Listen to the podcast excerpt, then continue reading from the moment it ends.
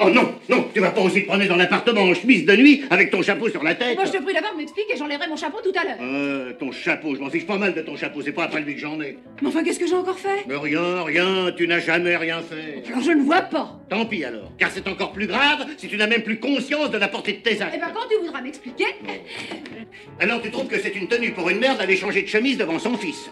Mais quelle importance ça a-t-il? Auguste est un enfant. Oh, si tu crois qu'il sait seulement ce que c'est qu'une femme. Bon, En tout cas, ce n'est pas à toi de lui apprendre. Mais enfin, qu'est-ce que c'est que cette manie que tu as de toujours te promener toute nue? Clarisse. C'est le rôle d'une femme trop voyante pour être cachée dans l'ombre de son mari. Bienvenue dans Rôle Titre, le podcast narratif, culturel et immersif qui vous plonge dans l'univers des femmes de fiction. Je m'appelle Camille Forbe et je suis comédienne. Dans chaque épisode, je vous emmène à la rencontre d'une héroïne du théâtre ou de la littérature. Je vous raconte ce qui la rend singulière, ce qu'elle touche, ce qu'elle interroge dans notre société et dans notre construction du féminin. À mes yeux, chacune de ces héroïnes est essentielle, et ce podcast existe pour faire entendre leur voix. Alors j'espère que vous aussi, vous emporterez un fragment d'elle. Message de service. Rôle Titre, c'est aussi une newsletter, des réseaux sociaux, des recos et des ressources culturelles autour de ces héroïnes inspirantes. Pour approfondir le podcast, pour le suivre et le soutenir pour qu'il dure, toutes les infos sont dans les notes de l'épisode. Pensez-y. Mais pour l'instant, il est l'heure pour Rôle Titre d'entrer en scène.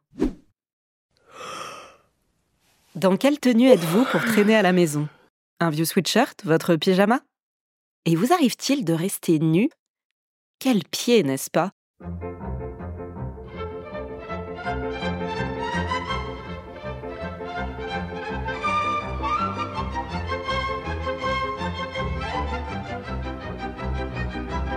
Mais ne te promène donc pas toute nue est la pièce qui traite de cette question domestique. C'est une farce conjugale écrite par Georges Feydeau. Elle met en scène et elle met à mal un couple, Clarisse et Julien Ventroux. Lui est député et veut faire avancer sa carrière, mais pour cela, il faut défendre sa réputation contre des opposants politiques et des journalistes avides de scandales. Clarisse, elle, revient d'un mariage mondain et étouffant. Elle a bien prévu de se reposer chez elle en petite tenue. À son aise. Ce qui ne va pas du tout, mais alors pas du tout, arranger les affaires de son mari. Pendant que Ventroux frôle la crise cardiaque chaque fois que Clarisse apparaît dénudée, Clarisse reste droite dans ses bottines. C'est la plus naturelle des bourgeoises, la plus ingénue, mais attention, si on lui tourne trop autour, elle pique. Vous écoutez Rôle Titre, l'épisode Clarisse, du culot sans culotte.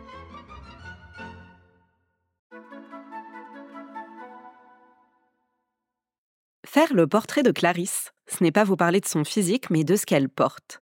Elle est définie par ses vêtements, ou plutôt par l'absence de ses vêtements Mais enfin, qu'est-ce que c'est que cette manie que tu as de toujours te promener toute nue?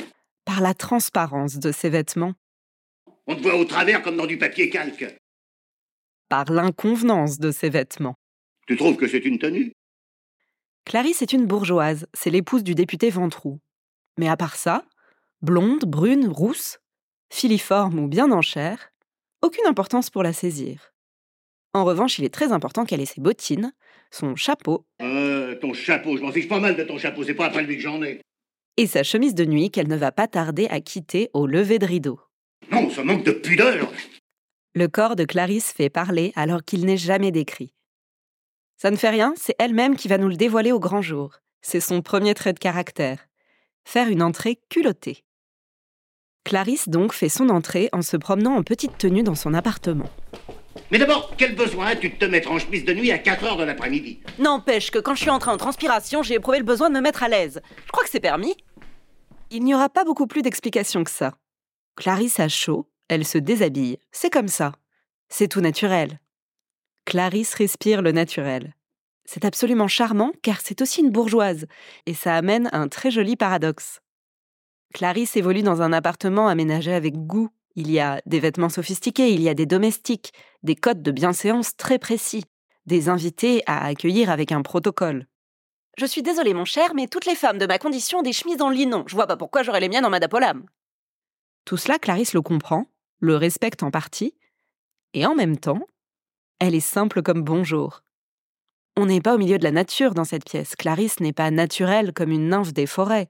Pourtant, elle en a la vivacité. Elle est intuitive.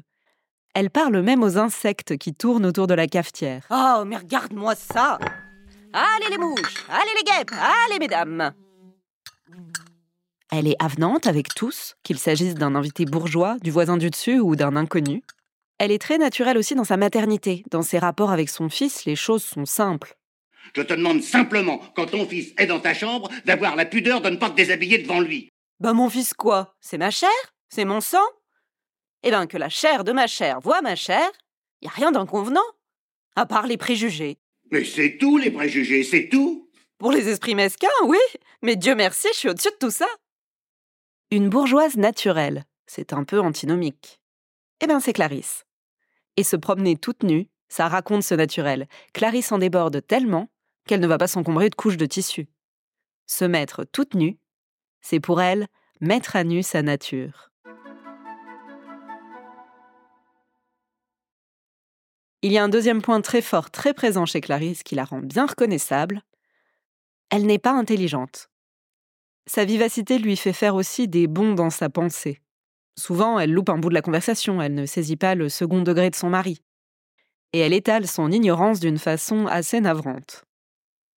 Oh bah dis, il a du culot Cet homme qui a dit de toi ping-pong Comment dis-tu ça? Ping-pong? Ping-pong Ping-pendre Pas ping-pong.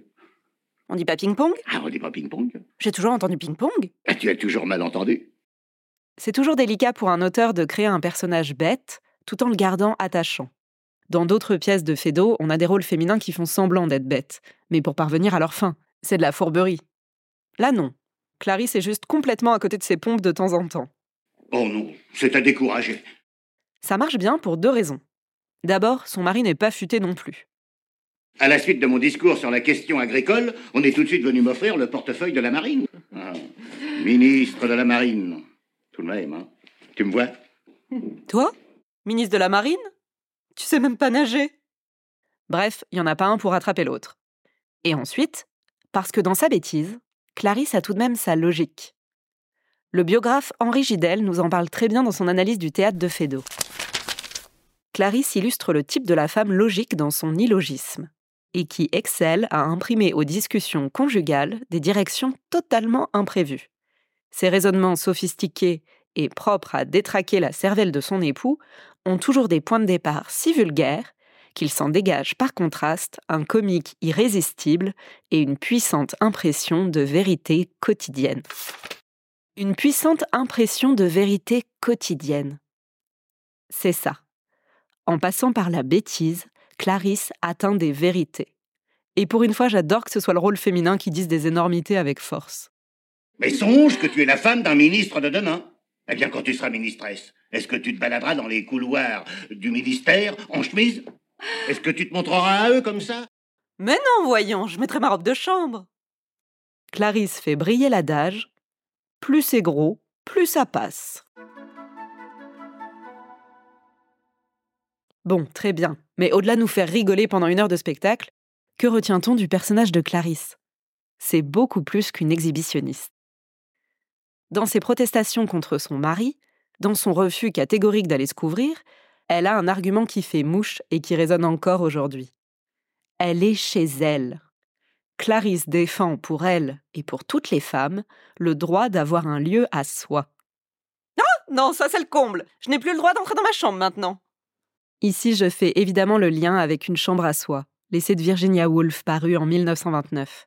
C'est un texte majeur du féminisme dans lequel Virginia Woolf pose un constat simple mais fort. Pour pouvoir écrire de la littérature, il faut deux choses à une femme. Une pièce où elle ne sera pas dérangée et un peu d'argent à elle. Deux choses très difficiles à obtenir pour les femmes au début du XXe siècle. Clarisse écrit en 1911, un peu avant Une chambre à soi donc, et elle n'a sûrement pas les prétentions intellectuelles d'écrire le moindre roman. Mais elle annonce la couleur. Qu'est-ce qu'on vient l'emmerder sur son territoire? Et où veux-tu que j'aille me déshabiller? À la cuisine?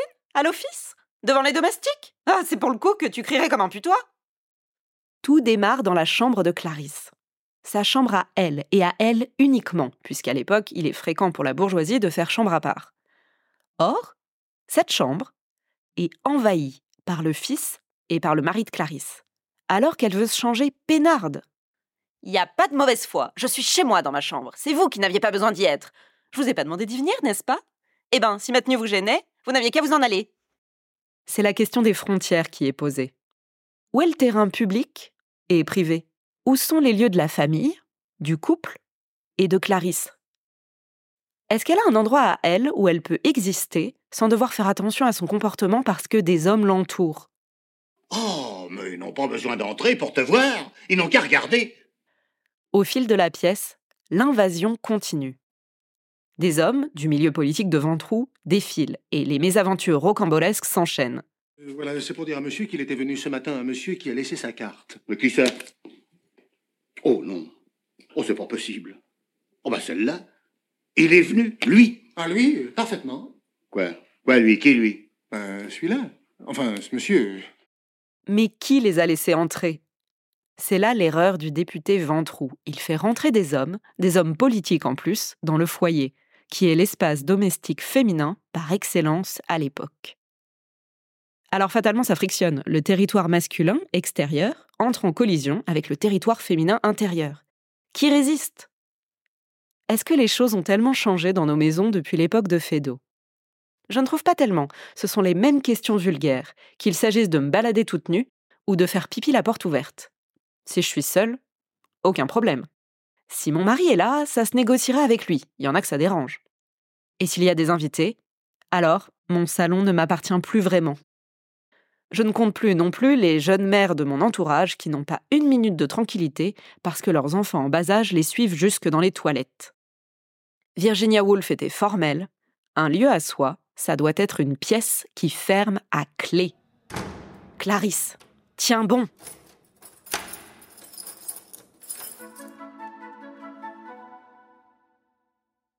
Ce que j'aime chez Clarisse, c'est qu'elle n'agit pas tellement par conviction féministe, mais à nouveau, de par son naturel. Ça la rend très confiante. Et elle vient déballer toute sa féminité avec l'assurance d'un homme. Elle ne doute de rien, comme eux, comme tous les hommes qu'elle rencontre pendant la pièce. Tu n'as pas honte Te montrer comme ça avec un domestique à tes trousses Mais non, mais c'est parce que Victor n'avait pas enlevé les tasses. Tenez, mon garçon, regardez comme vous avez enlevé les tasses. Et c'est moderne. Clarisse me rappelle mon grand-père, qui bronzait une fois, en slip, dans le jardin, et qui allait jusqu'au portail récupérer le courrier dans les mains du facteur, sans prendre le temps d'enfiler un pantalon avant. C'était un homme. Il était chez lui et il était peinard. Clarisse me rappelle encore le proverbe anglais A man's home is his castle. Un homme est chez lui comme dans son château. À nouveau, le proverbe dit un homme, pas une femme. Eh bien, Clarisse, elle se gêne pas puisque le monde extérieur, la société, les mariages mondains, les meetings politiques, c'est le lieu de son mari, chez elle, ce sera vraiment chez elle. C'est pas tant qu'elle veut s'exhiber partout, mais il lui faut bien un lieu où sa nature, une nature très expansive, c'est vrai, puisse s'exprimer sans limite. Clarisse est hyper féminine, pas toujours futée. Et elle illustre donc à merveille une citation et un conseil de Sarah Agui que j'adore. Il suffit d'avancer dans la vie avec la confiance d'un homme blanc et médiocre. Bien qu'on soit dans une comédie avec des scènes franchement potaches, Clarisse est un rôle qui vient toucher à mon intimité. Lire, mais ne te promène donc pas toute nue.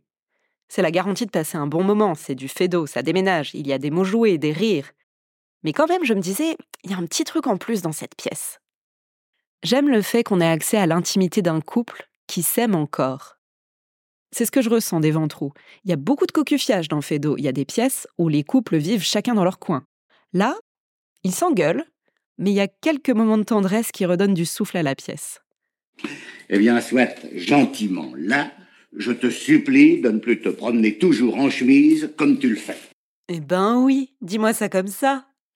Quand ils ne sont que tous les deux, leur rapport change. On voit que Clarisse s'intéresse quand même aux affaires politiques de son mari. Je te demande pourquoi tu te promènes en chemise, tu me réponds en faisant le procès du parlementarisme. Ça n'a aucun rapport. Et lui? Il est charmé par la spontanéité qu'il va ensuite lui reprocher en public. Il n'y a rien de plus désarmant que l'assurance du naturel de Clarisse. Autrement dit, elle le tient par l'intime.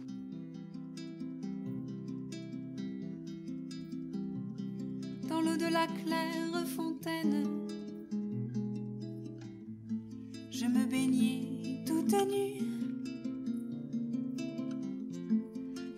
Devant mes habits dans les. Et c'est autour de l'intime que je me pose des questions à la fin de la pièce. On ne voit Clarisse que dans son appartement.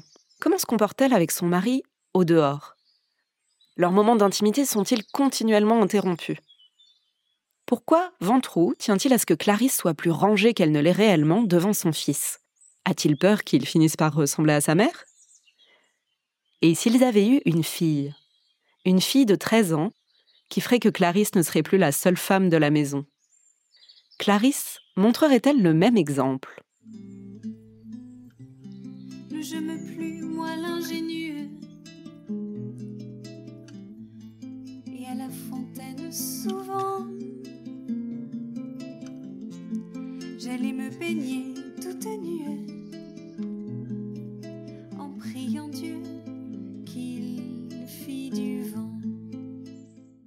Moins d'une heure, on rentre dans l'intimité de ce couple. Mais on ne sait pas tout. Finalement, Fédo nous a caché bien des choses. Par pudeur, ou peut-être parce que, même en déculottant Clarisse, il restera toujours une face cachée de la lune.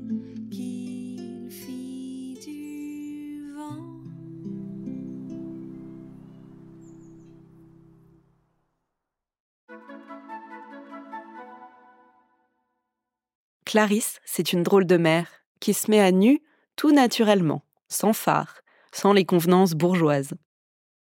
On n'a pas l'habitude de pénétrer l'intimité d'une femme, et encore moins d'une mère. Ce serait pénétrer ses secrets, son espace, ses défauts, voire sa bêtise. Mais c'est aussi ce qui fait tout le plaisir de regarder Mais ne te promène donc pas toute nue. On sent bien, en tant que public, qu'on ne devrait pas être là, mais on est curieux. Heureusement, ça ne fait pas de mal, on est au théâtre. Clarisse a raison de défendre sa chambre. Elle ne le fait pas par principe, mais presque inconsciemment, en utilisant sa plus grande force, sa très grande naïveté. Et je terminerai là-dessus, parce que c'est cette puissante naïveté que j'envie à Clarisse et dont j'espère garder un fragment. Naïveté vient du verbe naître. Mais la vraie naïveté, ce n'est pas l'ignorance, ni la pure innocence de celui ou celle qui vient de naître. C'est la capacité à laisser naître les choses telles qu'elles sont. À nu. Merci d'avoir écouté Rôle Titre. Si vous avez apprécié l'épisode, voici trois choses que vous pouvez faire. Vous abonner à Rôle Titre sur votre plateforme de podcast préférée et laisser 5 étoiles s'il s'agit d'Apple Podcast ou de Spotify. Rejoindre la newsletter de Rôle Titre ou son compte Instagram pour découvrir encore plus de contenu inspirant. Me soutenir financièrement par une donation sur la plateforme Kofi. Je vous explique tout en détail dans les notes de l'épisode. Une dernière chose. Rôle Titre abrite les femmes de fiction qui appartiennent à mon panthéon intérieur. Mais leur voix ne peut se propager que grâce à vous. Parler du podcast autour de vous, partager ces épisodes sur les réseaux sociaux, c'est faire entendre la voix de ces héroïnes à des auditeurs toujours plus nombreux. Je vous dis à très vite pour lever le rideau sur une prochaine héroïne. Et si vous avez accueilli en vous un fragment de celle d'aujourd'hui, faites entendre sa voix, faites résonner rôle titre.